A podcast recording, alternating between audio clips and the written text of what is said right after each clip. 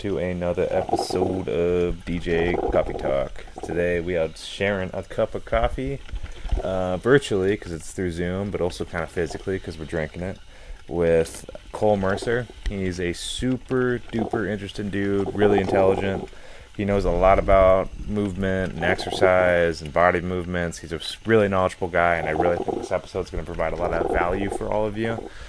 He is currently getting his master's in exercise physiology, and he's also N A S M C P T and C F L one certified. And I have no idea what that means, but it seems really important, and he is very knowledgeable when it comes to this stuff. So he is well-deserved, for sure. He's also a strength and conditioning instructor, and this guy knows a lot about movement and how to make your body feel right, but he's also probably one of the most compassionate, kind people I think I've ever talked to, and he really just wants to help people, and it's awesome to be around someone who's like that. I really think this episode is going to provide some value to all of you. Please enjoy, um, or don't enjoy, but uh, hope you enjoy it, and uh, enough of me talking. Let's get to this episode.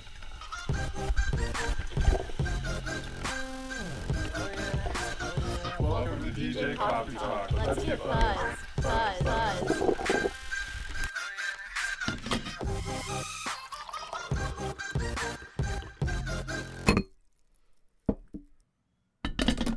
Well, first off, I'd like to hear, how's this podcast going for you? How did yeah, that start? Sure. Who's your co-host? Um, your guys' background, stuff like that. Yeah. So um, what brought you into this type of, of field specifically? Because I know you you've kind of tasted a couple sciences, you know, or at least in, in chemistry, you bounced around a little bit, and then now you're kind of landing more in the physio, nutrition, movement area, which yeah. is interested you a lot. At least yeah.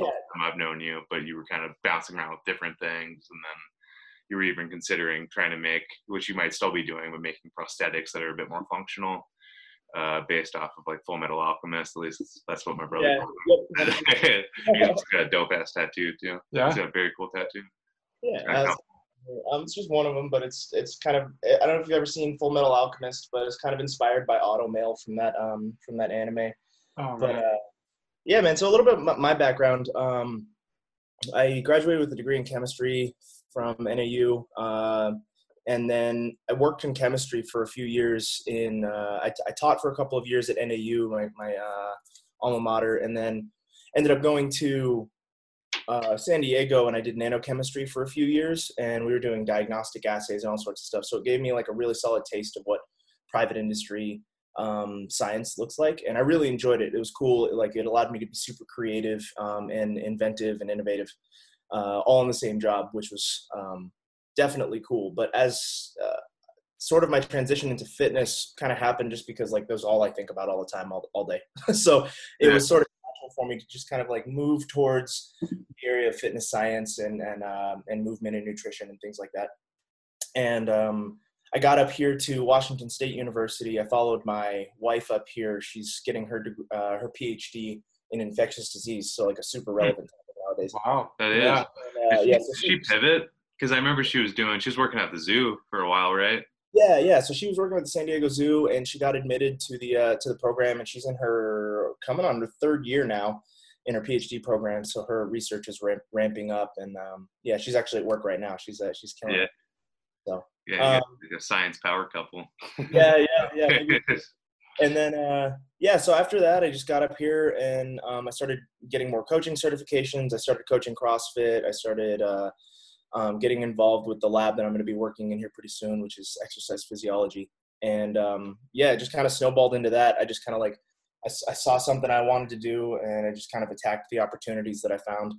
Um, and then just my buddy Davin, who, uh, Jack, you may have met Davin before. He, we had met at M M A Club a few huh. years ago. Davin Lau, he's a registered dietitian out, out of uh Well, he got his degree at South Carolina, but he's in Utah now. But he's a uh, he's absolutely incredible source of knowledge for um, performance nutrition and all sorts of stuff. And he ended up getting into that book, Intuitive Eating, and it sort of revolutionized the way he thought about stuff. And he started reaching out to me, um, or I don't remember how our conversation started, but it was just kind of like, um, hey, if you're interested in talking about this stuff, I'd love to chat with you about it. And um, you know, seven, six, seven months later, after I had started learning about the framework, we decided to just do, you know, just have a casual conversation about it, start teaching people about the, um, about the principles. And it just kind of turned into what I guess would be a podcast. So is that your key focus for this podcast too, or is it all branches of fitness and movement, or do you guys sort of just specializing right now and then attempt and then gonna kind of build up from there, or is it mostly intuitive eating is the main focus?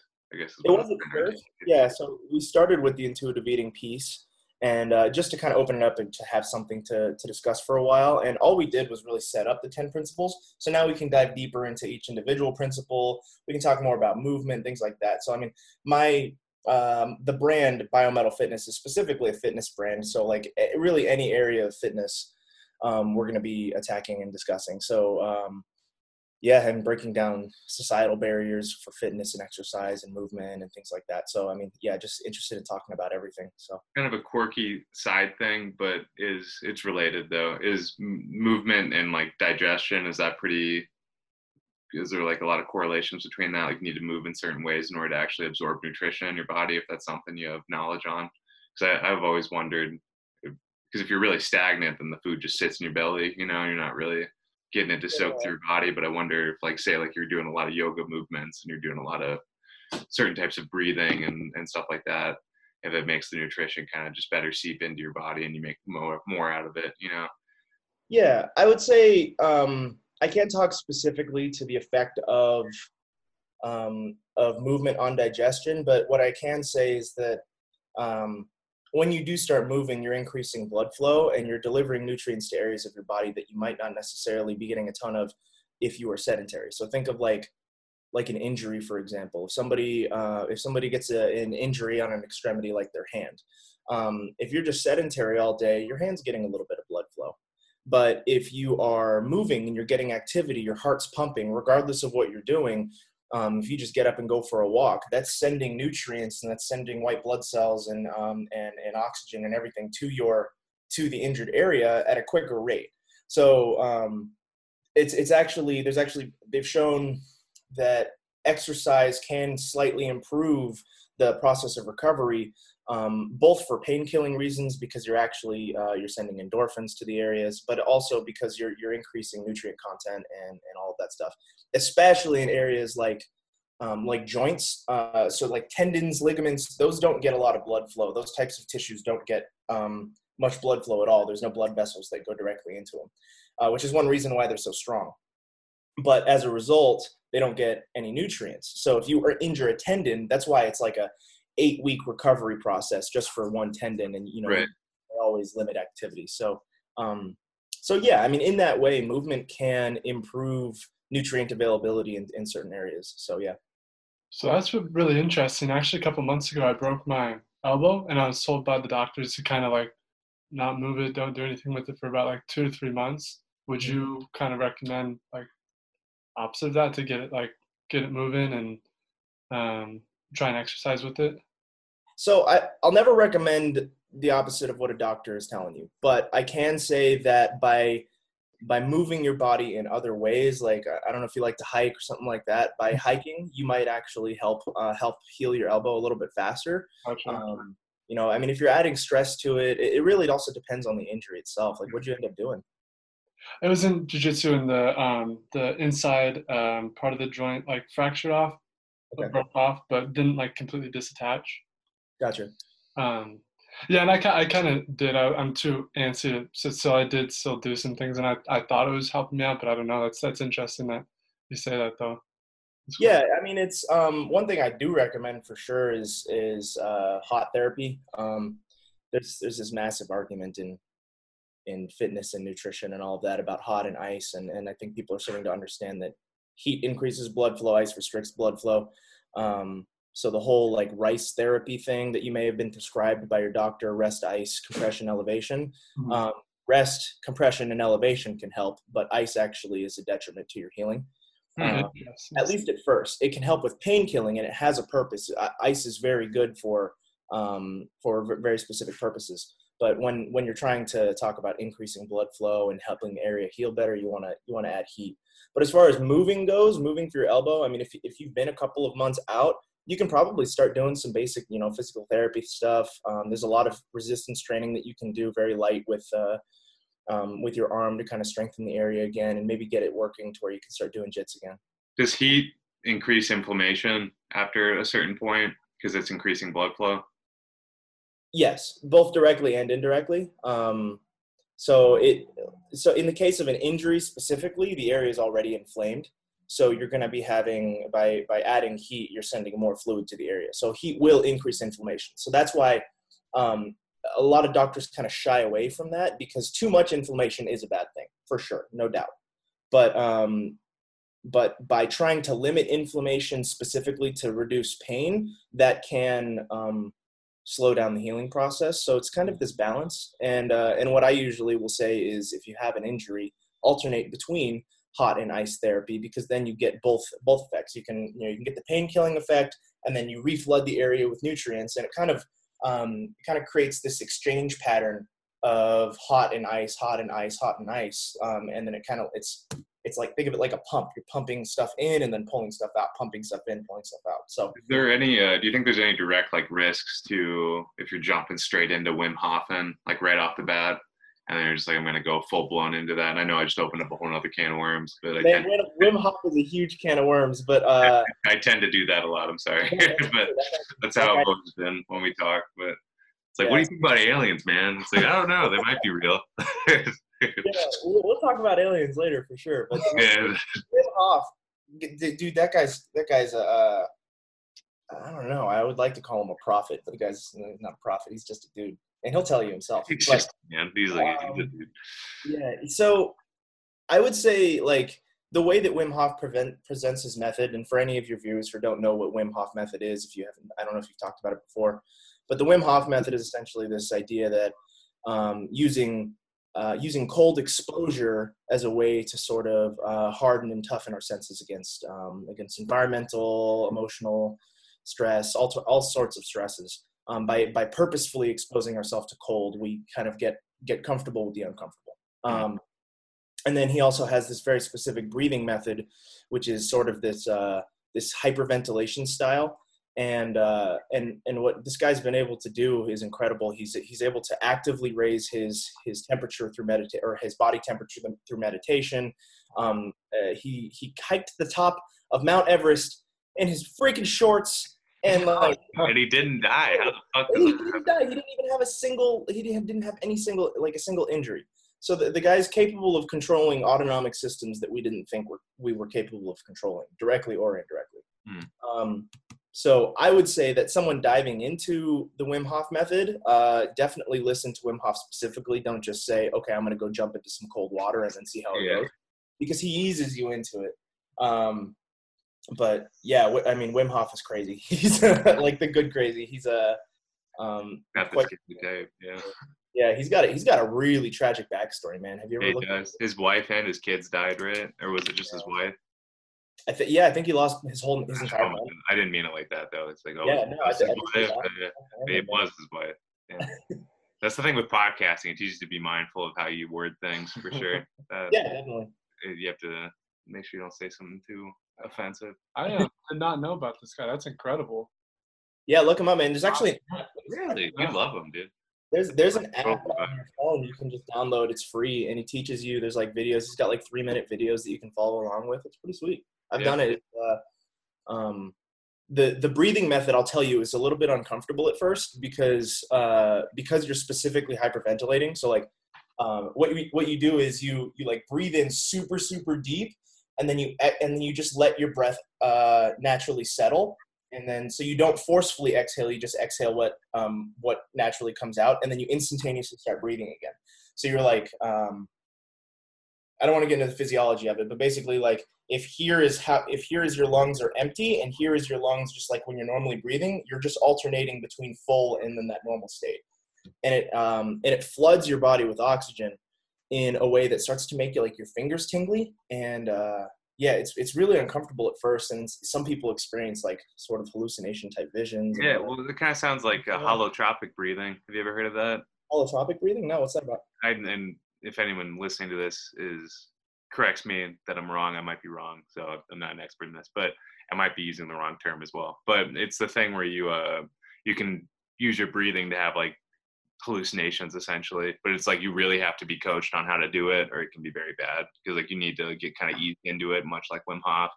But yeah. you can do holotropic breathing, and then you start having hallucinations, kind of, when you start getting like feelings of elation and stuff like that. But it's kind of a, I think it, the foundations of it were found, um, originated in like Eastern culture, and then it's starting to come out West, yeah. which has kind of been the movement lately. Lately, a lot of these old esoteric teachings in the East and all these old pra- pra- practices and traditions started moving out West, but over like the past probably two centuries, but it's pretty cool. It's really neat. Like, you ought to check it out. Um, but yeah, it's, it's nutty, but that's kind of ties into my next question is, when you're doing Wim Hof and you're doing that type of breathing, do you know if it causes any psychological feelings of like elation, like, like almost like a manic state to an extent, hypomanic?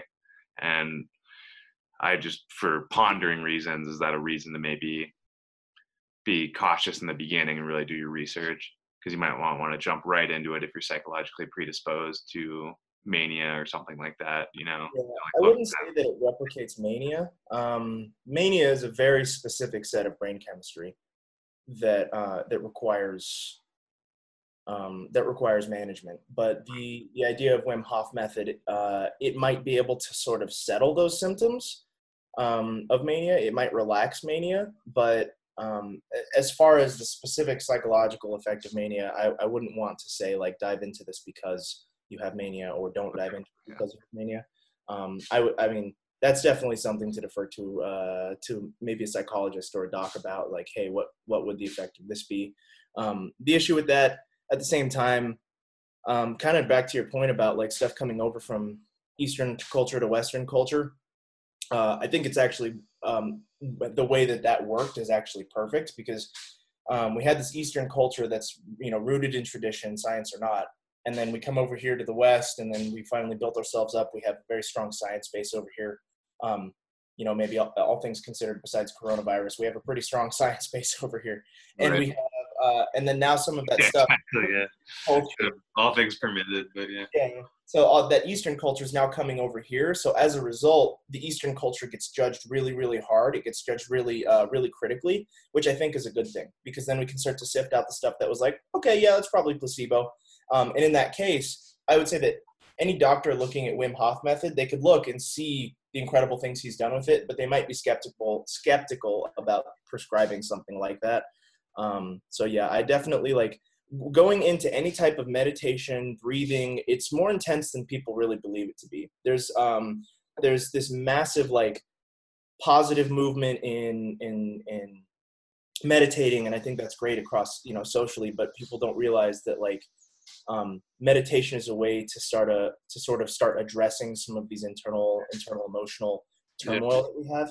And if, if we meditate too much when we're not really prepared, or we really don't understand the feelings that we're having, um, it can cause more turmoil. And there have been cases where people, they start meditating and they just they can't, because it's too stressful for them, which is like the dead opposite of what it's supposed to be, right? So um, I, I I recommend caution when entering any of those types of things, but if you're willing to learn and, you know, kind of open your mind up, then then yeah, dive into it. I, I don't think that any of these things are bad for anybody. I just think that people need to understand what they're getting into, not just like diving into something because other people are doing it, you know? Right. Well, they'll see something like, this is a tool to fix something, and I think you can get into meditation, and then you realize that the psyche is a lot more complicated than that. You know, like, all these things are re- popping up to the surface, much like uh when Naruto is trying to get Ninetales for him, and yeah. he's like, oh my god, there's a giant fox in me and he wants to kill me. And then sometimes people can have meditation and it's like, holy fuck, there's a giant demon in me, I'm a Jinchuriki. And it's like, exactly, oh, yeah. exactly. power in that.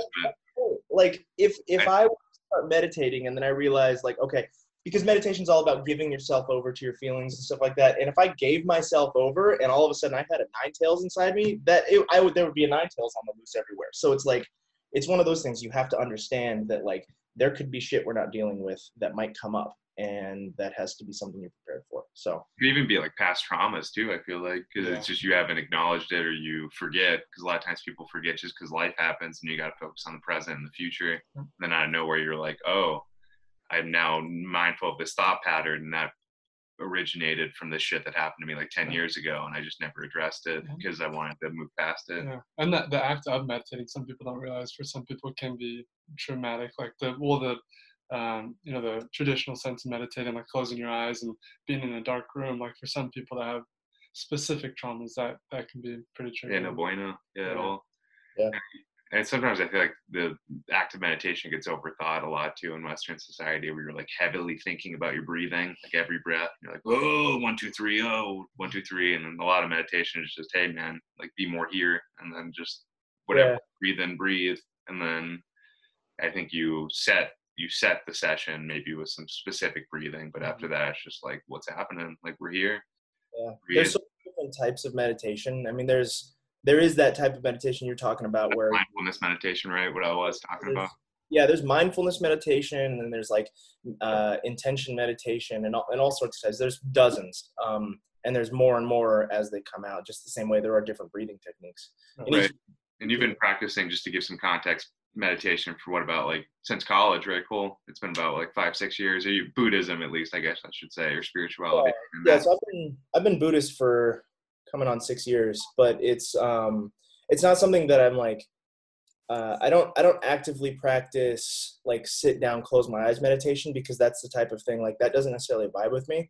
Yeah. Um, my meditation actually, I come from active meditation, and where I look inwardly while I'm while I'm working out or while I'm exercising. So um, that for me is my form of meditation. Whenever I get, I, I can achieve. Have you ever heard of flow? Yeah. Yeah, yeah. So I can achieve flow through exercise. Um, in in uh, occasionally I can hit it while I'm playing like Apex Legends or something like that. But yeah. I, well, yeah, I hit, really well. oh, yeah, no, I mean like the it's the idea that you're connecting completely with your surroundings and your body, and I can do that very well when I exercise. So for me, exercise is a is a form of meditation. So that's what I practice. Well, that's your channel. That's badass. That's like your channel to get into that, and it's different for everybody depending on, you know, how your your psychology and physiology is oriented, I guess you could say, is that's yeah. how you connect to that flow state. For yeah. another person, it might be DJing, to bring it full circle that's, to the name of the podcast. But yeah, one hundred percent. It be, yeah, it could be, I don't know, going on walks even. Maybe you're that, like you can just do it when you're walking or reading, writing. I feel yeah. like if more people get connected to that type of energy, to use a vague term, but that type of state, then I feel like people are going to be, in general, become way less angry about their lives, you know, yeah. gives them something to feed them, you know, some fuel. And then you're like, all right, this bullshit's worth it. So, you know, there's a lot of bullshit, but it's worth it, and I can make it work. Yeah, absolutely. You need shit like that. Yeah, you know, there's, there's one thing I want to talk about real quick, and it's the idea of uh, the different, the different components of health. Um, and I'm going to share something on my screen really quick. Please do. Yeah. Right. Oh, I think... You guys disabled share. We have a prepared guest, yes. It took, um, it took nine episodes. Just episode one, dude. Oh. You guys are uh, sharing disabled. If you don't mind, just un, uh, just go down to share, and then you should be able to click like allow anybody. Uh, share screen. Share screen, yeah. Um, oop. Advanced uh, files. That's not this. Might be in settings. I don't know. Let me see. Boopity boo. We need a we need a Jamie. so so to come here, take it. Change the share. Luna. Yeah, man, that's, that's his dog. That's my dog. She's she's under the bed. Curled up under the bed. All right. Um, so, so share screen might be that. So maybe we just share. Well, is that us to do it? That's probably us to do it, right? Yeah, it might be. Desktop. That's something we should figure out. Yeah, that's what it's a learning process, man. Participants? Yes, maybe, possibly, possibly. Participants. Cole, more, allow. Oh, we could. Uh, this is a big trust moment, but uh, we could make you the host. Yeah, if you want to do that. There you go. We're practicing trust.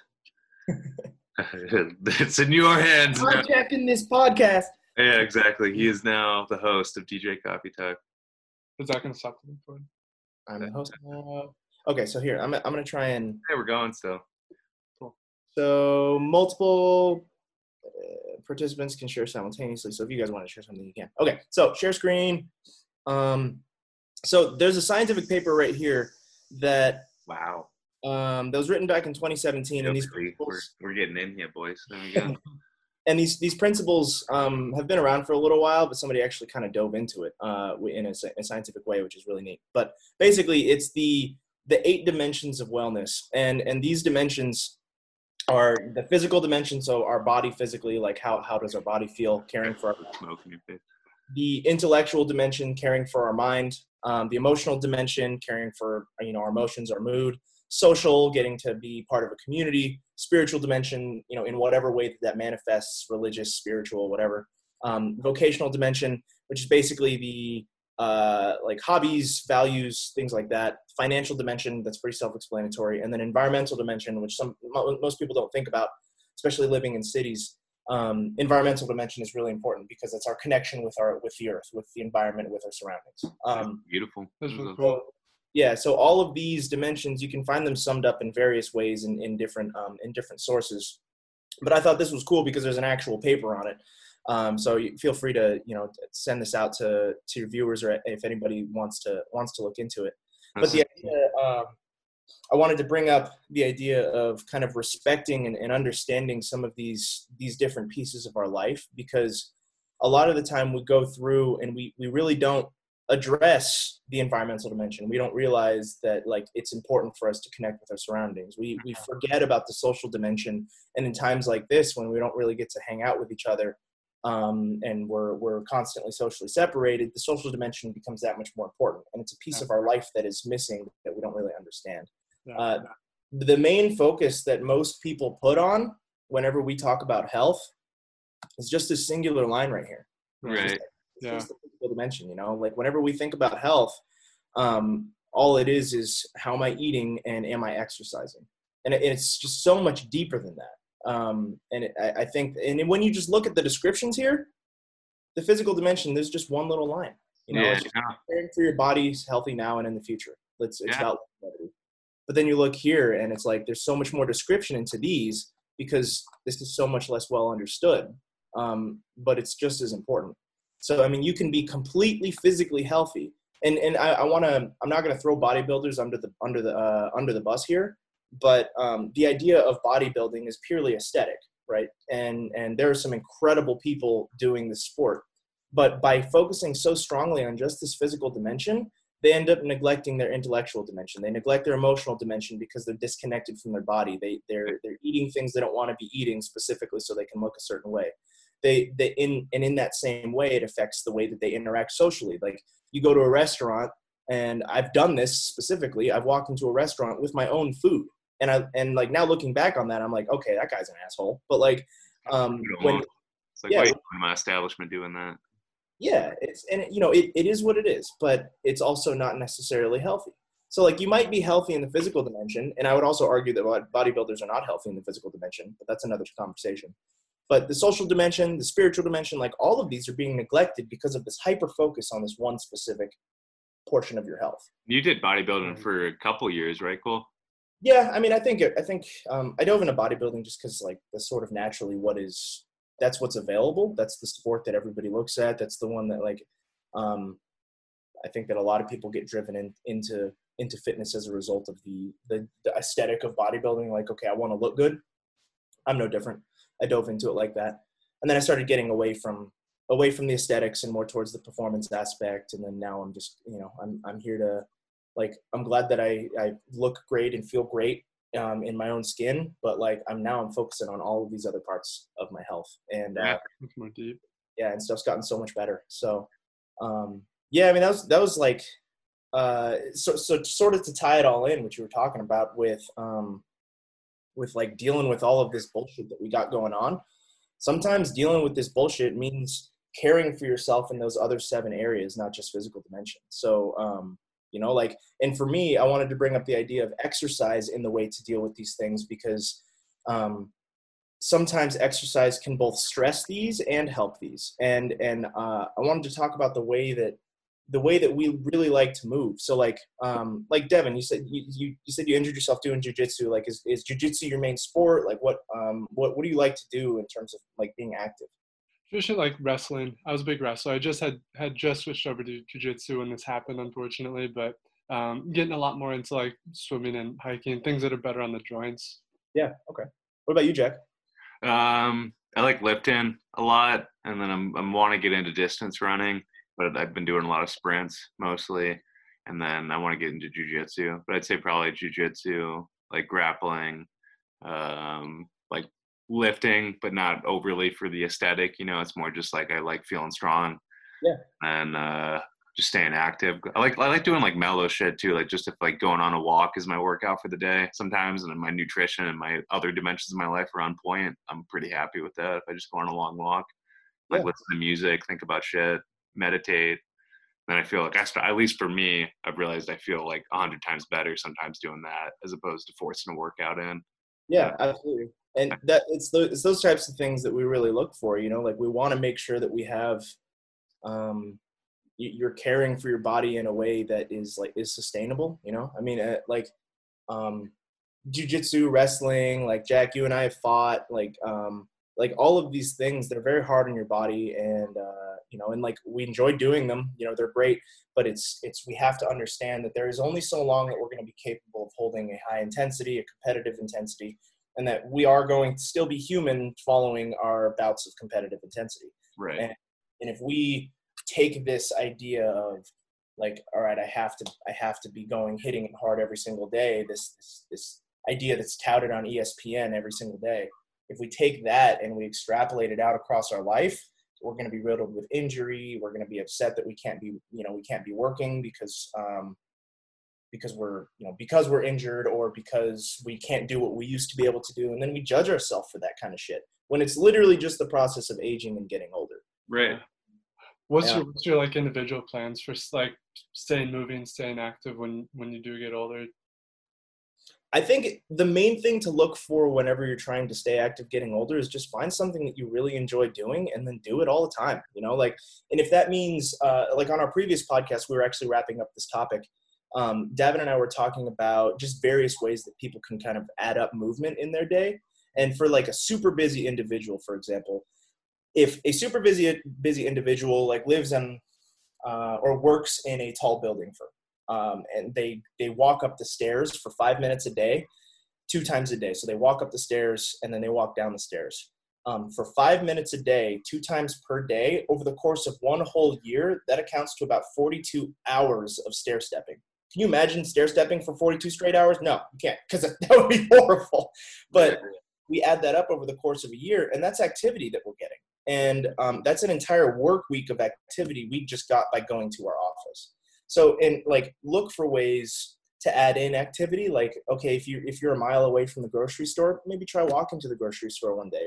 Or um, like one example Davin gave was um, cooking. Like, you don't think of cooking as being particularly active, but you're actually on your feet, you're moving around the kitchen, you're getting into this flow and you're enjoying the process of cooking, you're creating something. And even if at the end of that cooking session, let's say an hour and a half, two hours of cooking, you know, you're like, I'm exhausted, but I still got to do the dishes. But then you look and you created something great. Like, that's a vocational piece of your health. You just created something for yourself. And then also physically, you were active the whole time. You were standing, you were moving, and then you get to eat that creation. So um, I think that was a really great example that he gave of something that you can do to be active. And so he was like, okay, well, if I really enjoy cooking, I'm going to make sure I do that two or three times a week. Right. And and that it fulfills so many different portions of our health. It can make us healthier just by nature of doing something we enjoy. So to answer your question, Davin, the point is that find something that you know that you can do forever and just do it. If you like playing tennis two times a week with your buddies, like go play tennis. If you like doing jiu-jitsu three times a week, do jiu-jitsu. Do something that you know you enjoy and continue to enjoy it. Um, yeah. And, and, you know, don't feel bad if you have to take a break from an injury or anything like that. Dive back into it when you can, you know? Yeah. Um, the, the title of that paper, which I love, um, the paper, I want to check it out, but it was like something along the lines of um, changing habits or something like that. Um, what do you think is the biggest barrier for like younger adults in changing habits like that? And like, like it's one thing to talk about it, but for people to like implement things like that in their life, what do you think is, or for you personally, what are some of the biggest barriers to actually in, implementing those changes? Uh, I think that the first barrier is really just recognizing, um, recognizing whether you are respecting your body or disrespecting your body in a specific way. Hmm. So like, um, for example, somebody who may be completely sedentary and they're hanging out on their couch um, all day, especially with COVID going on. Like if you're just hanging out on your couch all day, um, maybe just like check in with yourself and then ask yourself like, okay, how do I feel? Like really look, look inward. And this is a much deeper question, or this is a much deeper um, answer than, uh, than I think we got time to go into, but um, we got nothing but time, brother, unless you, unless you got stuff going on, but uh, nice, nice. Yeah. So, so I mean, the thing is that we look inwardly and we check in with ourselves and say like, okay, do I feel kind of crappy? Okay, well, maybe let's try going for a walk. Just for an example, I'm going to go for a walk for ten or fifteen minutes and then come back in, sit on the couch, say, how do I feel now? And then I would argue that almost ten out of ten times you're going to say like, I feel so much better, you know, and then just that feeling and just tuning into that feeling of like, hey, I feel great, you know, and that's the feeling we're going for. Like when, when you exercise, do you feel great or do you feel like you just got the shit kicked out of you? Yeah. And in some cases, both of those can go hand in hand, but I would say that most of the time, like if, if yeah. That a little, little sandwich. Like, yeah, yeah, God, I can't move, but I feel awesome I right now. If you're diving into that feeling, um, and really going for like, I just want to feel good and enjoy myself and do and, and do what I'm doing, then that's a really great way to just start by making yourself aware that your body does want to move. Yeah, We're, you're kind of getting on with this false perception of what it means to be a fit person, but. Like sometimes people, they're working their asses off at work and then they got a stressful life. They're doing a bunch of shit and then they stress themselves even more doing a workout they don't like, you know, they go and yeah. then they run like fucking, they sprint as hard as they can. And they just beat themselves up on the treadmill and then beat the shit out of their knees. And they're like, I hate myself. I'm fat. And it's like, well, your relationship with exercise is a little toxic in that case. Yeah. Well, I think their relationship in that particular case, just from the saying, I hate myself, I'm fat. That's the relationship with your body. Yeah, exactly. It's like yeah, and that's the number one thing that stands out is like have a body. That's awesome. Yeah, I mean, it's yeah we we we forget that uh, we forget that our bodies are supposed to look like bodies. They're not supposed to look like these chiseled pieces of of armor. And um and that's where like social media and again that Jack that societal influence um that that perception of the way that fit is supposed to look, that's really toxic. And like, and I've contributed to it myself in the past. And, oh, yeah, and definitely. yeah, I mean, everybody does, especially like, I mean, you, you guys' age group um, is, is one of those where like, like we're, we're always in the gym or, you know, we're, we're trying to stay active, but um, when you think about why, it's really more of like a competitive style, a body comparison, all of these things. And, uh, and I think a lot of times for men too, I'm sorry, I get excited. Sometimes I get excited and I interject, but It, I'm feeding to what you're saying is that people like for me at least and I, I'd say a decent amount of young men is it's like I really want to get laid and to me my idea yeah. of being loved is to get with a girl and then have sex with her and then it's like I feel validated in myself as a man, which I feel like that's toxic in some level too psychologically because it's like I need I'm working out so that way I'm more attracted to a girl superficially where it's like body's part of it. But it's really about being a healthy person yeah. and then you can build that foundation, have a good relationship because you really shouldn't be.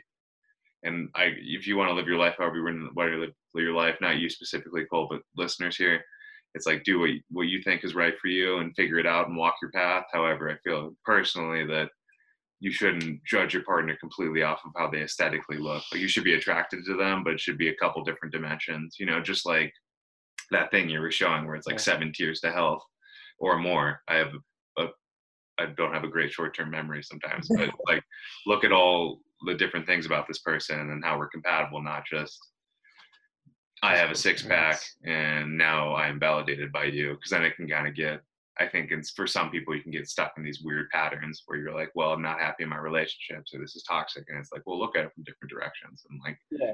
why are you, why are you attracted to your partner? It's like, what, what about being with them fuels this relationship? Where you guys, what's the give and take? It's not just body body you know and, yeah, but there's, fun, like there's a deep relationship for sure.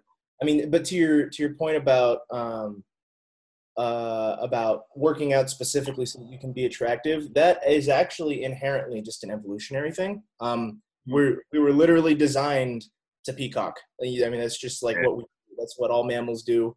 um oh I think I froze. Oh, okay. No, you're back. All right, we're back. Um, so honestly, it was like a little video edit. The peacock. There's the. I mean, there's the survival of the fittest for a reason, but like we've sort of transcended that. We have the ability societally to be able to relax. We don't have to.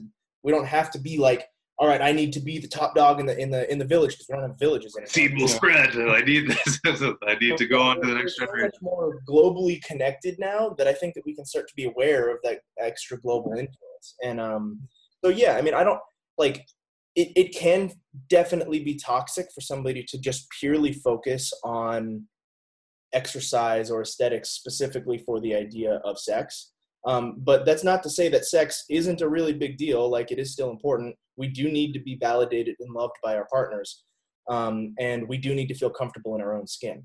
So we want those three things to be, um, th- those aren't mutually exclusive, but we don't want them to feed off of each other in a way that it's our, that's our main focus. Right. And, and it's really easy for us to dive into that in our, in college culture and stuff like that, because that's what's around us. You know, we have, we got, you know, we got bros and we got, um, and we got the hose, and, we, and everybody is off of this idea um, back and forth. But when you really take a step back and say, like, all right, this is just us being animals, um, take a step back and say, all right, I know, I, like, I am just an animal, but, like, I also have the awareness that there's these other portions of my life. Right. And, and I think that's how we can kind of step away from that toxicity. That, like, if you want to go out and get, you know, and get laid and have your, and have your one night stands and stuff, or, or go out and try and look for a relationship, however you want to approach it, um, do it, you know, do, do and don't, don't feel judged for doing it. And like, in, get in tune with your sexuality. That's important, right. But don't. Very good. Uh, you're, you're, ta- you're, you're taking what I said and then really giving perspective to it, which I really appreciate, because uh, that's, there's a lot of different sides to it. And I, I did never want to come across like, you live your life, of course, you know, and it's just mm-hmm. like, there, there's a lot to everything, you know, in life. And it's fun to go out and kind of explore that side of yourself where it's like, I, I'm going to like these, this is like a necessary urge of who I am as a person, and I'm going to satisfy it, which is like, go fuck yeah, go do that. You know? Yeah, exactly. Just don't, just don't dive into it so hard that that becomes your only focus. And then you, you know, you, you sacrifice your college education because you can't stop thinking about that ass. Like there's, there's other things, there's, there's other things that you got going on in your life. It's booty though. It's so booty though. Yeah. So does that that needs to be sent out to like almost every college age guys. Don't, don't. Yeah. The booty's important, but but prioritize the booty. Yeah, prioritize the booty. Sometimes sometimes you got to get into the gym. Sometimes you got to see the booty. Sometimes you got to go for a freaking hike. You know, that's what it yeah, is. Exactly. Multi-dimensional human experience, brother. There's different sides to it. Yeah, absolutely. Which which was really cool. Jack was telling me that you and Um, Jimmy just went and did that, like, the bro down thing. Brodeo. Brodeo, sorry. My apologies. Nice. Um, how do you, like, I mean, it sounds like it's kind of synonymous with you, but, how, like, is taking care of your body and fun things like that, like, the same to you, or is it a balance? How do you, how do you view it? Yeah, um, I would, it's definitely a balance. I mean, there's, there's some binging aspects to the Brodeo, of course, but, like, for me, it's, um, it's just the idea that we got to come together and connect. And like, I got to see all the guys that I haven't, you know, like I talk to these guys all the time. I talk to Jimmy three or four times a week, but like, um, I don't actually get to see the guy and, and interact with him. So like, it was enjoyable to be able to just hang out. And we went on this massive hike.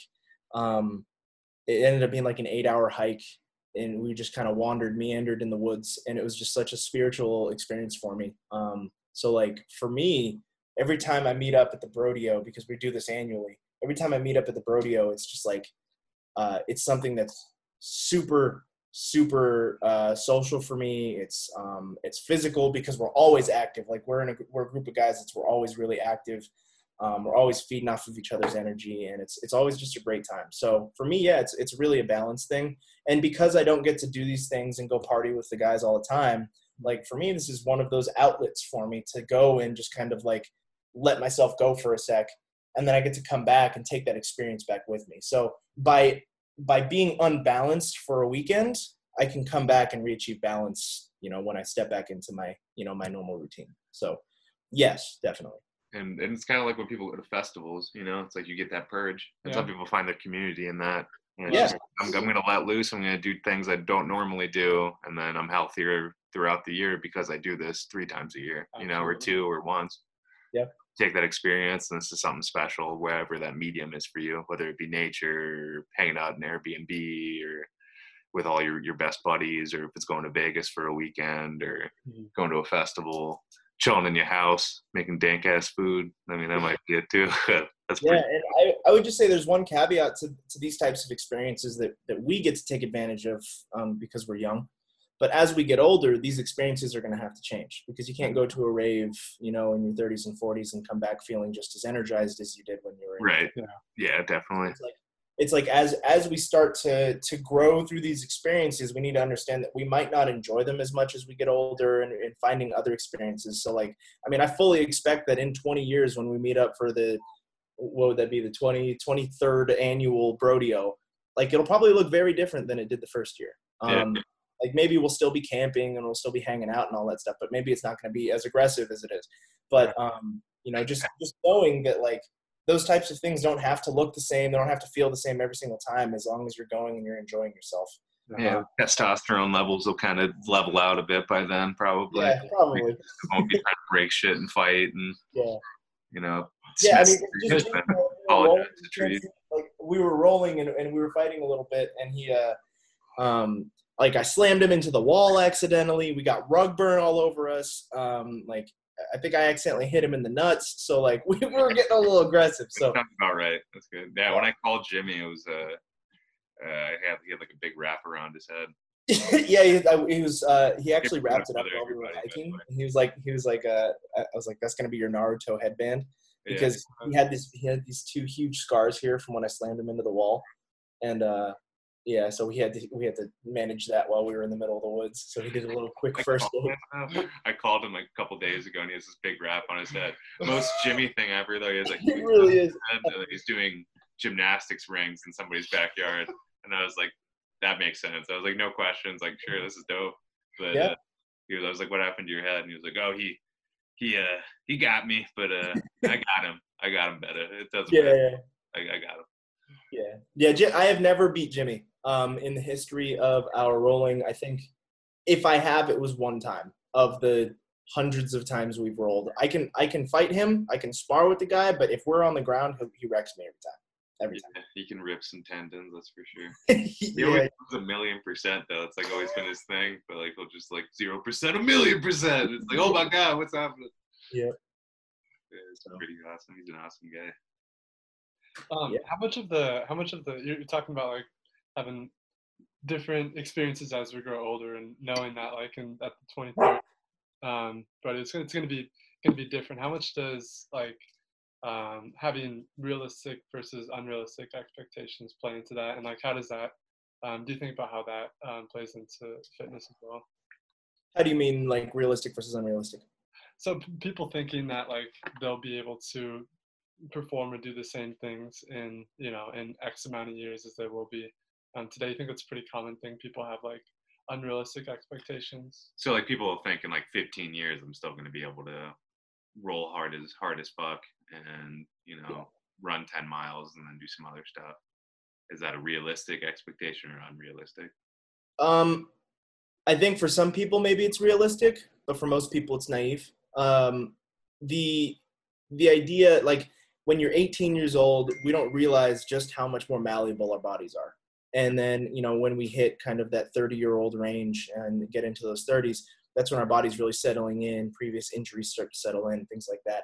Um, and it, it, it's, I'm going to caveat that and say that it's it's dependent person to person, because somebody who might be a professional athlete might, depending on the sport, be able to sustain that for fifteen years. But there is going to be a point, no matter who you are, where you will not be able to sustain that. So absolutely thinking that you're going to be able to do something at a high intensity for your entire lifetime, completely naive. What's like the difference between like uh, when power builders hit their, not power building, sorry, uh, power lifters hit their peak versus M M A fighters? Because you'll see, uh, you we were having a conversation about this a couple weeks ago, but M M A fighters usually hit their peak, what, at like twenty-eight, thirty maybe, and then power lifters, it could be as late as forty just because of yeah. the type of strain. Yeah, well, it's it's not even just the type of strain. That's there's actually a physiological reason for that. Um, our our bodies are. are faster, more agile, and more elastic when we're younger. So, but then our, our body starts to kind of, for lack of a better term, harden over time. So as we get older and we, our, our body does start to harden, those tendons get stiffer, um, our muscles start to get, uh, start to get more tense. as we get older, that becomes a detriment to our performance in fighting. So M M A fighters have a natural, have a natural, um, a natural peak, like you mentioned, kind of in our mid to late twenties. Whereas Rua is still fighting too. I'm sorry, but like, I, yeah, that guy. Uh, there though, bro, it's crazy. He's like forty, and he's like fighting twenty year olds. It's like, God damn, you're a beast.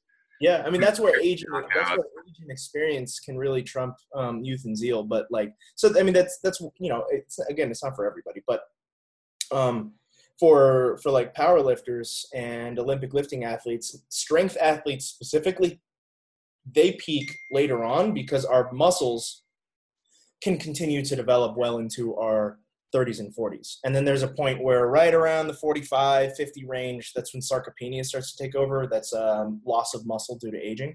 Okay. And right around that area is when we start to see strength and stuff decline. So there is that different peak. So, I mean, if you're a strength athlete right now and you're in your twenties, if you do it right, you could probably continue to lift well into your fifties and sixties.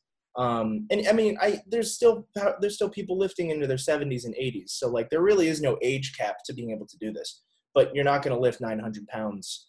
Um, you're not going to squat nine hundred pounds in your sixties. That's just not going to happen. So, um, well, yeah, I mean, it's, I'll send you a video when we're sixty. So Devin, yeah, six places. Vertebrae is just yeah. Like this large. Won't ever walk again, but it'll be worth it. I'll prove you wrong. Ronnie Coleman, that yeah, guy. That's what happened? Yeah, yeah, he's in a wheelchair now. Yeah. Yeah, I'm, which is surprising. Still left.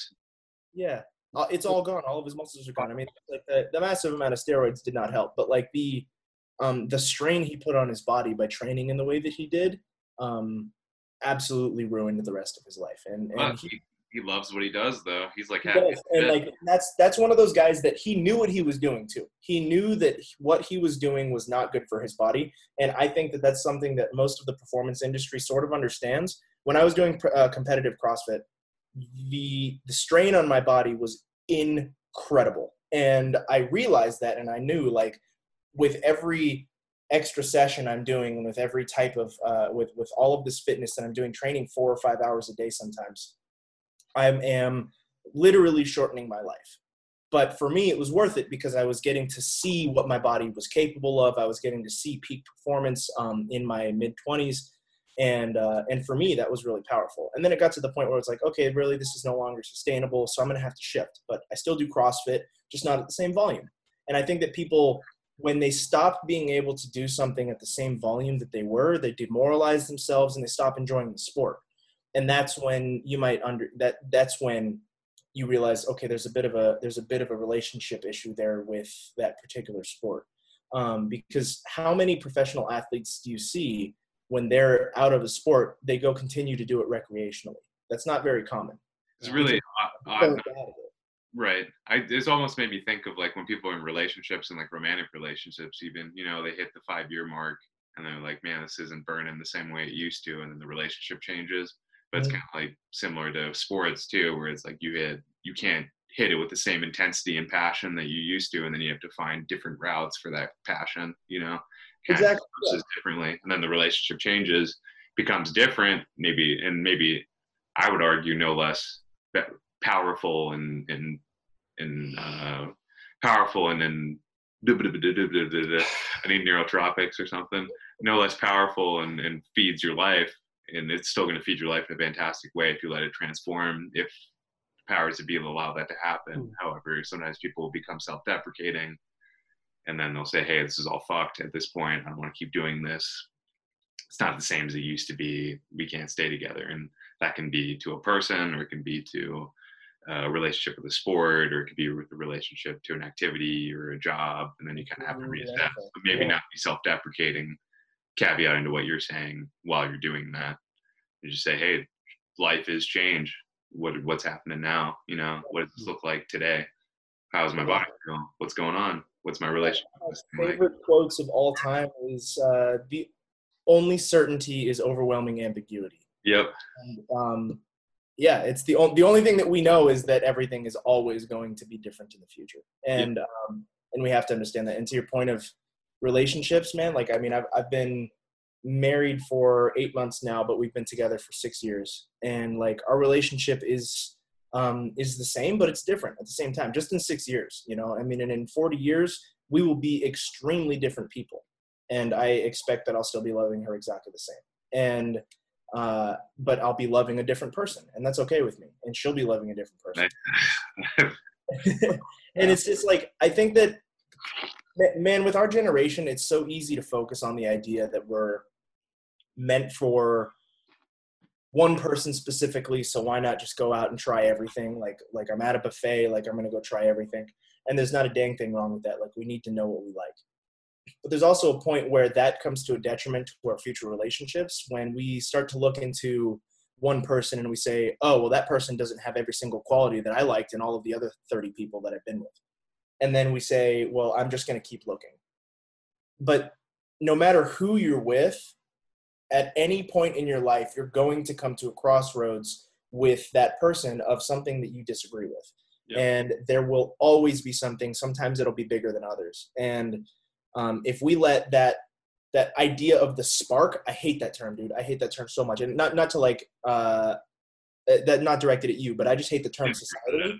Yeah. Because of course the spark's going to go away. If you had sparks flying all the time, there would be fires fucking everywhere, dude. Like just in a wildfire sense. Yeah, like, passion nonstop. Yeah. Sparks are meant to go away. Shades of yeah. gray. Some shit. Sparks are meant to go away. So like we need to understand that like a relationship's going to change. That fire might ebb, it'll flow. Maybe it'll go out for a second, but there's always going to be some source of it if we're looking for it. Um, and fire is work. Yeah, fire is work. We gotta, we have to work for the fire, and we have Love to you so much. We're gonna make it work. Set the fire up again, you know. And that's that's something we forget. We we lose that. Um, and and there's an argument for whether or not we're supposed to be monogamous and all of that, and all of that beside the point. If you choose to be monogamous, just know that like stuff's gonna change, and and that's not something that we can avoid. Um, Otters and penguins do it. Why can't we? Come on, that's what I say. Yeah, if a penguin can, can mate for life, I'm sure we can figure it out too. Yeah. But we have a lot more else going on than penguins do. But yeah. Well, oh, you don't know what's going on in that penguin psyche, dude. Yeah. He might, he's alone by himself for like months on an end while his partner. You just walk hobbling around. Yeah, he's got a sea lions are attacking him. It's like, well, imagine giant monsters four times our size just chasing us every time we went outside to like, get food. In the grocery store. Every time we went to the grocery store, there was like a four. And ten just giant. Just comes out of nowhere. Yeah, giant teeth, just like ah, just run that. Yeah. yeah, yeah, we cannot can't have beat it. You physically cannot kill it. Like you aren't your your physiology isn't designed to kill it unless you're like you and like twelve year buds just start pecking it. Yeah. So okay, so you mentioned aliens earlier, and I promised we were going to talk about it for sure. So yeah, yeah. Oh, let's do it. Did you see the? Uh, did you see the? Uh, uh, the Pentagon released papers saying. Uh, what's his face was right. And to be fair, I'm basing this off of a Joe Rogan post, and he may have been high. When Joe Rogan never lied, so he yeah, yeah, he's been pretty valid. And he admits when he calls himself out on his own bullshit. So, but I thought that was fucking crazy, man. I saw well, the, the. We might be talking about different things, but I saw the Pentagon paper where it said that like there are certain U F O sightings that um, are definitely completely unidentified. Like, those are. Is that what you were talking about? Yeah. Yeah. Yeah. Yeah. So I mean, that's it's not necessarily confirmation of aliens. Um, having visited Earth, and that's that's I think uh, the media likes to run away with that. It's not necessarily confirmation. We just don't know what the fuck was going on, um, which for some people means aliens. For other people, it doesn't. Um, but I mean, I think from a like a purely logical perspective, it, it's just like okay, it's likely that it could be just some phenomenon we don't understand yet. Like we didn't we didn't know like that aliens, like aliens, which it could be. Yeah, I'm not saying that aliens can't. It couldn't be aliens. I'm just saying the likelihood is a little bit lower. I feel like but, they could drop down tomorrow though, and we would still be on our same bullshit in a week. You know, we'd be on yeah. like we'd be on nice like, news, which is one of the things I love about people, but one of the things that's so frustrating sometimes. But it's also awesome that we can just like be like, all right, and then we're like back to like fucking uh, like inside news on like Ellen DeGeneres being a total bitch. Yeah. Dude, if you haven't noticed yet, I have trouble with political correctness. So yeah, I dude, I kind of wish that they would come down and visit us because I think that that's the only thing that could unify us, and it's not in a good way. Because I think that if aliens were to come and attack us, that's the only thing that would unify the Earth as like, okay, we're one species fighting against another species. We've never been like that because we've always been the top dog. Well, sort of. We've always been we've always been capable of maintaining ourselves at the at the at the apex of the food chain because of our intellect. But then we have this spacefaring species come down and try and attack us. That's the only thing that would unify us as as as uh, as a society. So I think that aliens would be a really good thing, because when we find out we're not alone and then we find out that we're not the best, that's going to be like, the earth is going to be like, all right, we got to step our shit up. Have you ever heard of the book Childhood's End? Childhood's End? No. Yeah, it's really good. You'd like it. So basically what it's about, I'm not going to spoil anything, but book starts out and that's what happens. Like aliens come to earth and then the whole world changes in response to that. And it's yeah. his take on what would happen. Yeah. And I think, I think there's so many different things that could happen. Like if, if aliens were to come down and they were to be peaceful, I don't know that we would know about it, because there would probably be a large number of governments that would suppress that, which is part of a lot of the conspiracies and, and all of that that goes on with like Roswell and all that shit. Dude, that's freaking me out. We won't, we don't, we don't have to go down that rabbit hole, but I'm just saying that that one freaks me out a lot. I'm just like, man, Pizzagate, Pizzagate and just politicians and Pizzagate. Oh. Yeah. Pizzagate, man. So basically what they're claiming is that all these high end politicians were using code words in order to get hooked up with minors, in order to have sex with them, and it was like a sex trafficking ring. Which, oh, are you talking about the um the Epstein ring? Epstein ring? Another one. It's connected, but like it was.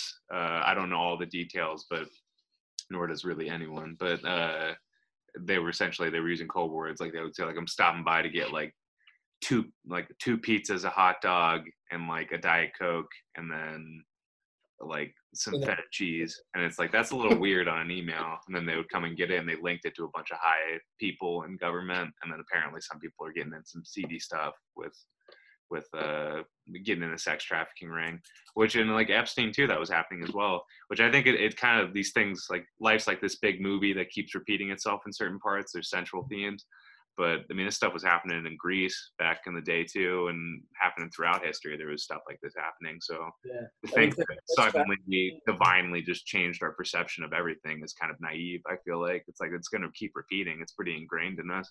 So yeah.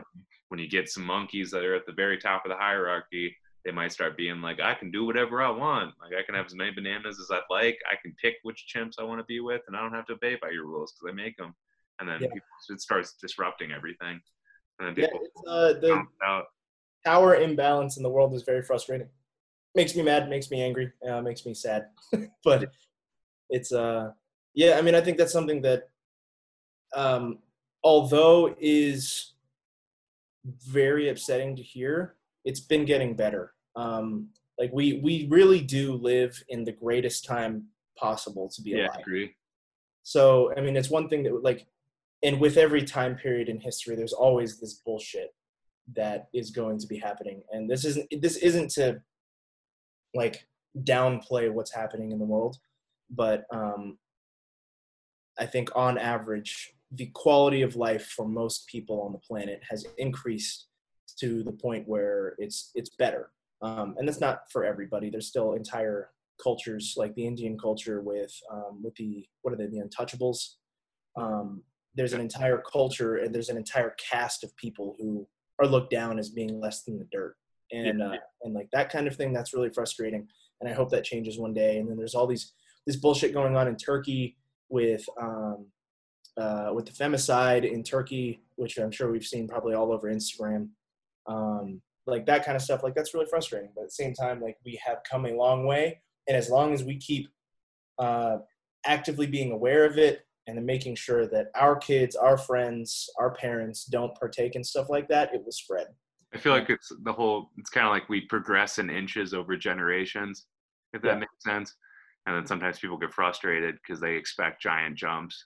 And I think, and I mean that relatively. So like, yeah. obviously the Industrial Revolution was huge, but you have these little, these like little inch jumps in the grand scheme of being that happen. And then it's just, you got to be patient to an extent. Like we really, I mean, recorded history is what, like about three, four thousand years of recorded history, right? Actually with written language. ten thousand is when we first started yeah, seeing. Up. There we go. I mean, I mean and it's a drop in the bucket in terms of how long the earth has been around. So. Or even yeah. humans, dude. We've been around what, like one hundred eighty thousand years? Yeah. And we just, we did, it wasn't written. It was all oral tradition. And then we yeah. lost a lot of it. So, I mean, that's, we really haven't been around very long. So I feel like this is a Jordan Peterson quote, but like we're doing pretty good for, you know, what used to be just like pest infested monkeys on a rock flying in space, you know, like we're doing the best we can, fuck. And we are really hard on ourselves sometimes. Yeah. And I think that like, if we start kind of uh, in, embodying that compassion that that things will continue to get better for sure. But um, I, had, I forgot something. Anyways, it doesn't matter. But uh, if you're willing to share too, you, you have a really good, you don't have to share it, but you have a really good story about aliens. If you're comfortable sharing it, cool. If you don't want to, totally understandable. Are you talking about the one with the karaoke? Yeah. If you're comfortable sharing that. Yeah, yeah. Oh, man. That's um, a cool past story. What? Yeah, so they uh, – and, like, like, the more that I think about it, the more I think my cousin was just messing with me. But anyways, when I was a kid, this was really freaking convincing. But um, basically we had this karaoke machine, and it was uh, – it was, like, making some white noise, and I, like, I noticed a rhythm in the white noise. So just, like, because I'm, a, I'm a, like, an eleven-year-old, I started talking to it. And then it started making specific rhythms back. So I started asking yes or no questions to, to sort of narrow down um, like what it was at, what it was saying. So I was like, um, I just, uh, I don't remember all of the questions I asked, but it was just to, to the effect of like, um, are you like, are you real? And then it would answer like one, one beep for yes, two beeps for no. And then it was, um, so it would answer all of these yes or no questions. And eventually I got to the point in the conversation with this um, machine that uh, I said, okay, I, I want to meet you. Um, like, where are you from? And I narrowed it down to being a planet, and they were on the other side of the planet Uranus. And I guess they had, they were hiding in the shadow of Uranus. And then they come, uh, and that they would be able to get to Earth soon, when uh, basically as fast as they wanted.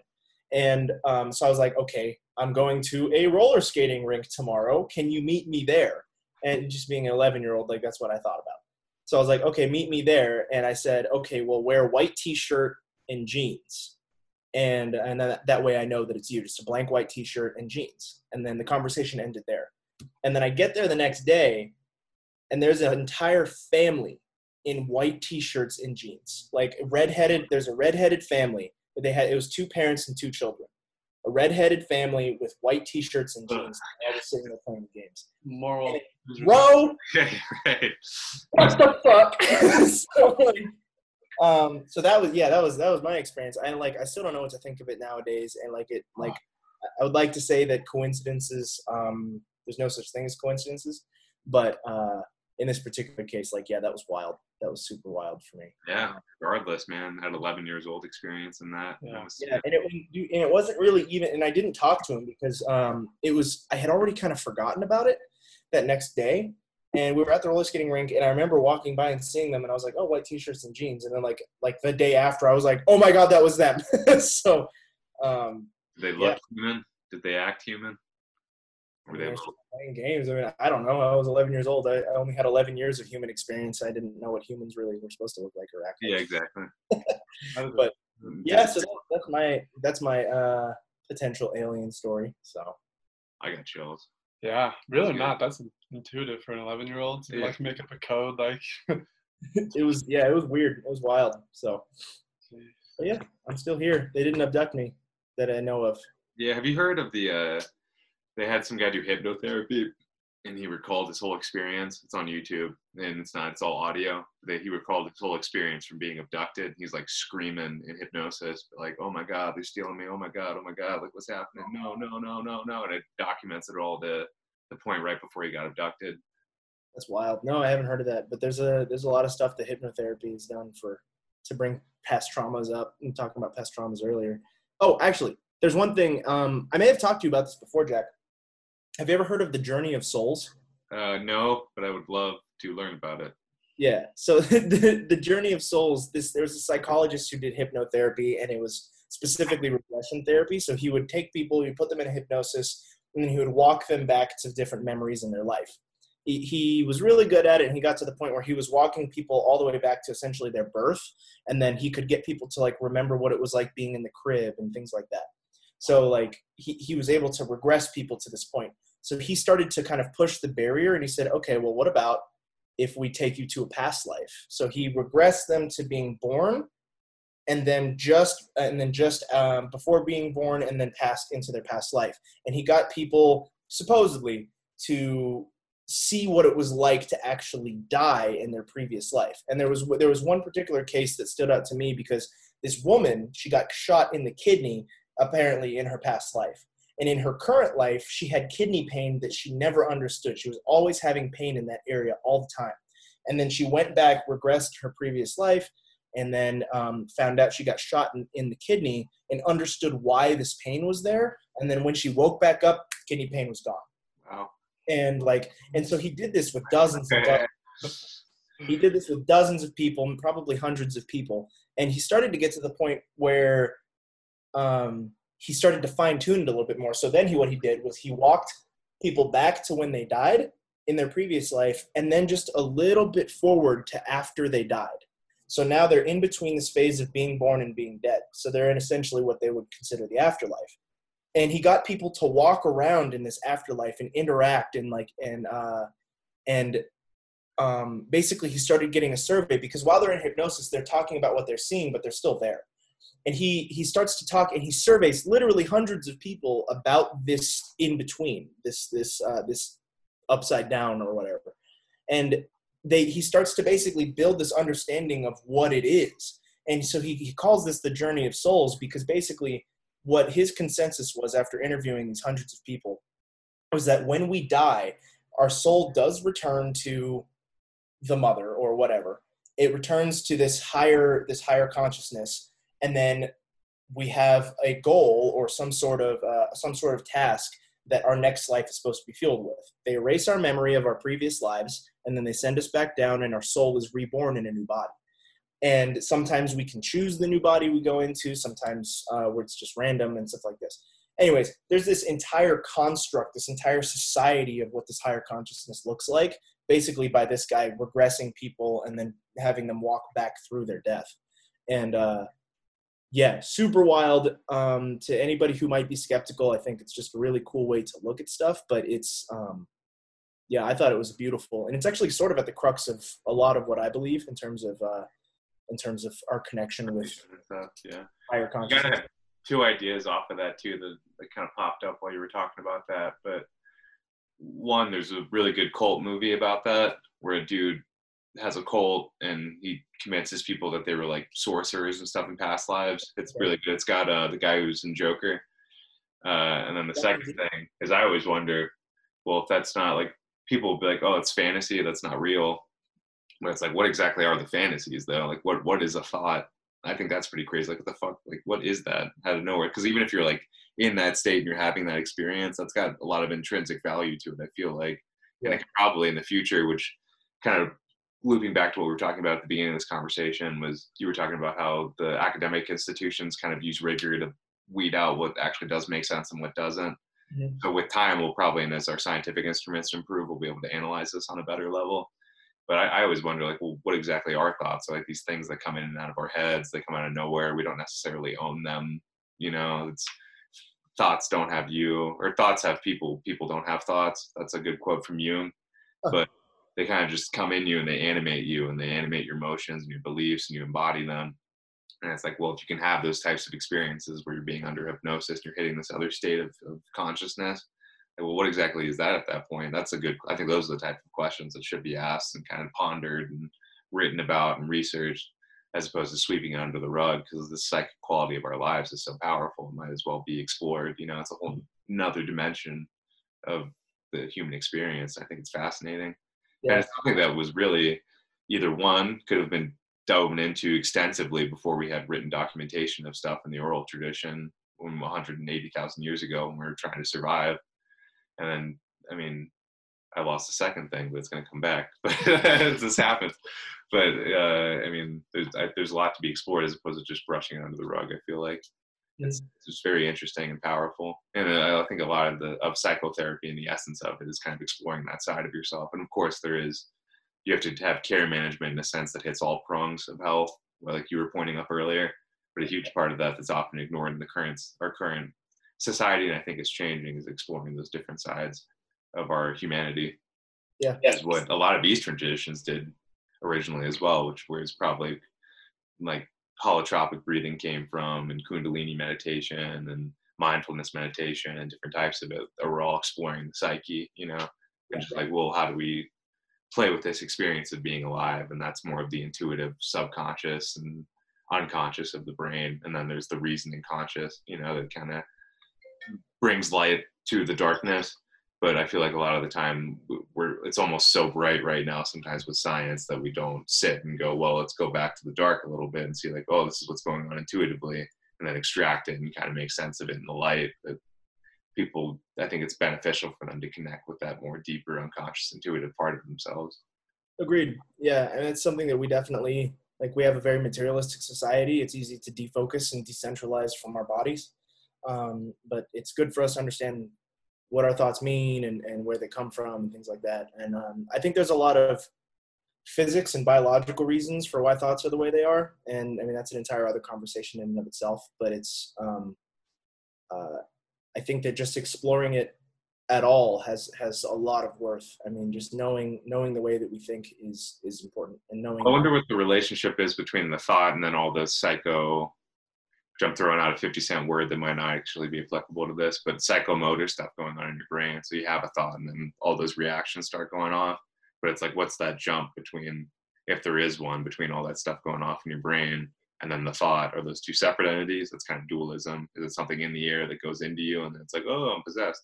Or is it, is it all material and functional and stuff going on in your brain and then, and then emerge from it, you know? But then go back to the question, what exactly is the brain doing? And that's crazy and deep and complicated. Yeah. There's, uh, to, to address the first part, like w- which comes first, the thought or the action, um, it's both. And it, the reason why is because like our, our body has all of these senses and it's all controlled by our brain, but our, our brain is literally just operating a meat suit. And this meat suit has all of these sensors, and we, we have these sensors, our sight, our smell, um, that, you know, the, the traditional five senses, but we also have literally dozens of other senses that we don't really understand. We have proprioception, we have internal, um, internal cues, which is sort of what, um, intuitive eating gets at. But, um, our, our brain and our thoughts are designed to respond to stimulus, and stimulus can come internally. So we can stimulate ourselves through our own motor functions, our body, like we can feel when our stomach is grumbling, things like that. We respond to those Um, with specific with specific ways. And then we also are inside of this external environment that we respond to um, externally. So like we we see a green tree and that creates some some pattern in our brain. We see um, a deer that we're hunting and we have these specific motor functions associated with doing that. So our brain is designed to just respond to stimulus. That's it. Um, that's what it is. It is a stimulus interpreter.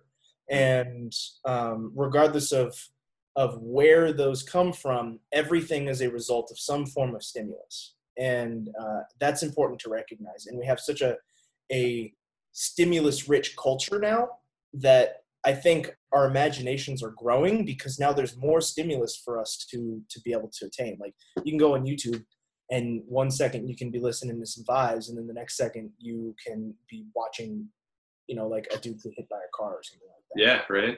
Huge, huge range of stimulus there, but we can access that at the tip of our fingers now. So with all of these stimulus comes these different forms of creativity, all this type of thought, and our, our brain is just capable of doing all of these things. And we're just now understanding the vastness with which we can actually um, interpret stimulus. So I think, or, or the variety of stimulus that we can tap into as well, because I feel like we've been predominantly a visual We've been predominantly visual for quite a time, for quite a while. It's like our, our main sense, but like you were saying, there's so many different senses, receptors in the body. And I think sometimes people, they'll spend their lives diving into that and be like, how many different ways can I respond to my environment? And then that feeds into that creativity that you were talking about. Yeah. Where there, there's different, you just have so many more inputs and then you can create more diversified outputs because yeah, you're I mean, art, different things. Yeah, like art in itself, like it, like everybody loves, you know, some good art. Art is just an expression of, of various stimuli. And like for some people that art, that, that stimulus is abstract. For some people that stimulus is very realistic. Um, but any kind of art that is just an expression of uh, of our experiences. And that's why I think art can be so beautiful in, in its own way, because it is really an expression of all of the stimulus that the, that collection of molecules has encompassed throughout their life. And then that just comes out of our bodies somehow. And we and we make various expressions of it. And that's why I think art is beautiful. In, in alchemy, that dude. Essentially, it's alchemy, you know? It's, yeah, no, we t- we're, taking, we're taking a stimulus and we're turning it into something else. Yeah, you just, yeah, I mean, also, I mean, chemistry to an extent, but I don't want to go that far. But I mean, it, it's taking something and then repurposing and changing its form and then throwing it out in the world. And then it's it changing its form, you know? That, that was the alchemical tradition as far as I know. Yeah, I mean, that was the, the alchemy was the, the basis of basis of chemistry. So, um, yeah. So, I mean, everything evolves, so. This is true. This is yeah. true. But anyway, guys, I think that's that's about all the time I got today. But okay, so big thing. Where can we where can we find your podcast? Um, that's the big one mostly. But where can we find the podcast? Where can people see your content? Um, that's pretty much it. Like we want we want to make sure that people know about you and all the awesome stuff you're doing. So sure, yeah, I appreciate you guys. Um, yeah, so my podcast is called A Different Perspective. You can find it on my YouTube channel, which is Biometal Fitness. That's the, uh, the name of the brand. And um, it'll be me and Davin Lau just talking about a lot of the things that we discussed with Jack and uh, um, Jack and Devin today. And we're just going to be um, continuing that idea just into the future. So you can find it on our YouTube channel, Biometal Fitness, um, or go onto our Instagram, and I'll, I'll get those links to the guys. And then, um, yeah, so definitely check that out. I appreciate you guys having me. I really enjoyed the conversation today. So yeah, dude, absolutely. It was a great time. Great. Yeah, this is this is probably one of the most fun ones we've had. Honestly, yeah. That was fun. Thank you, man. I appreciate it. Yeah, yeah, and I'll have to have you guys on uh, online for for a little while as well. I'll talk about some of you guys' experiences with sport and all of that. Um, I know you guys love jiu-jitsu, so we'll definitely get you guys on chatting about some stuff. So that'd be awesome. No, we'd yeah. love that. That'd be cool. That'd be fantastic. Alrighty, guys. Well, yeah, it was great talking to you, and um, I will chat with you later on. Yeah, man. Hopefully we can have a cup of coffee together someday, yeah? Absolutely, yeah. Next time I'm in Tucson, I'll definitely be stopping by. Cool. All right, brother. Cool. Later, guys. Love you, buddy. Bye. Thanks for sticking around for the episode, everyone. We hope you enjoyed our conversation as much as we did.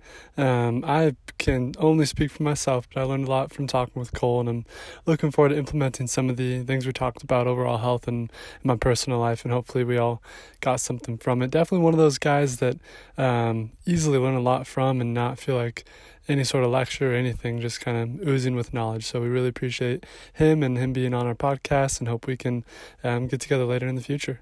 Um, so upcoming next week, um, tune in for an episode with Mister Tyler Wehner, um, one of our friends who's a financial advisor and who is going to be talking to us about some tips, tricks, um, kind of just overall advice for financial stability. Um, I swear it's not as boring as it sounds. So, um, come back next week and check out what Tyler has to say. All right. Peace, love, and as always, stay caffeinated. Bye, guys.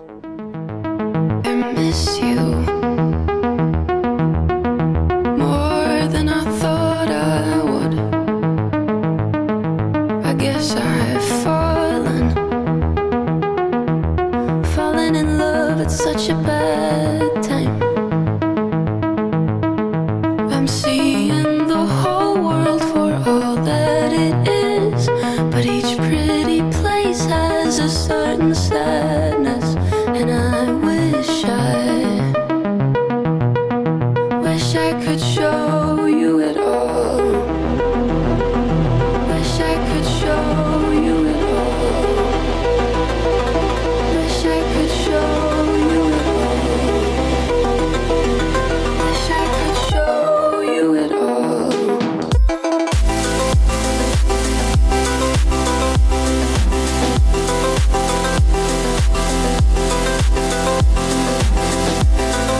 We'll be right back.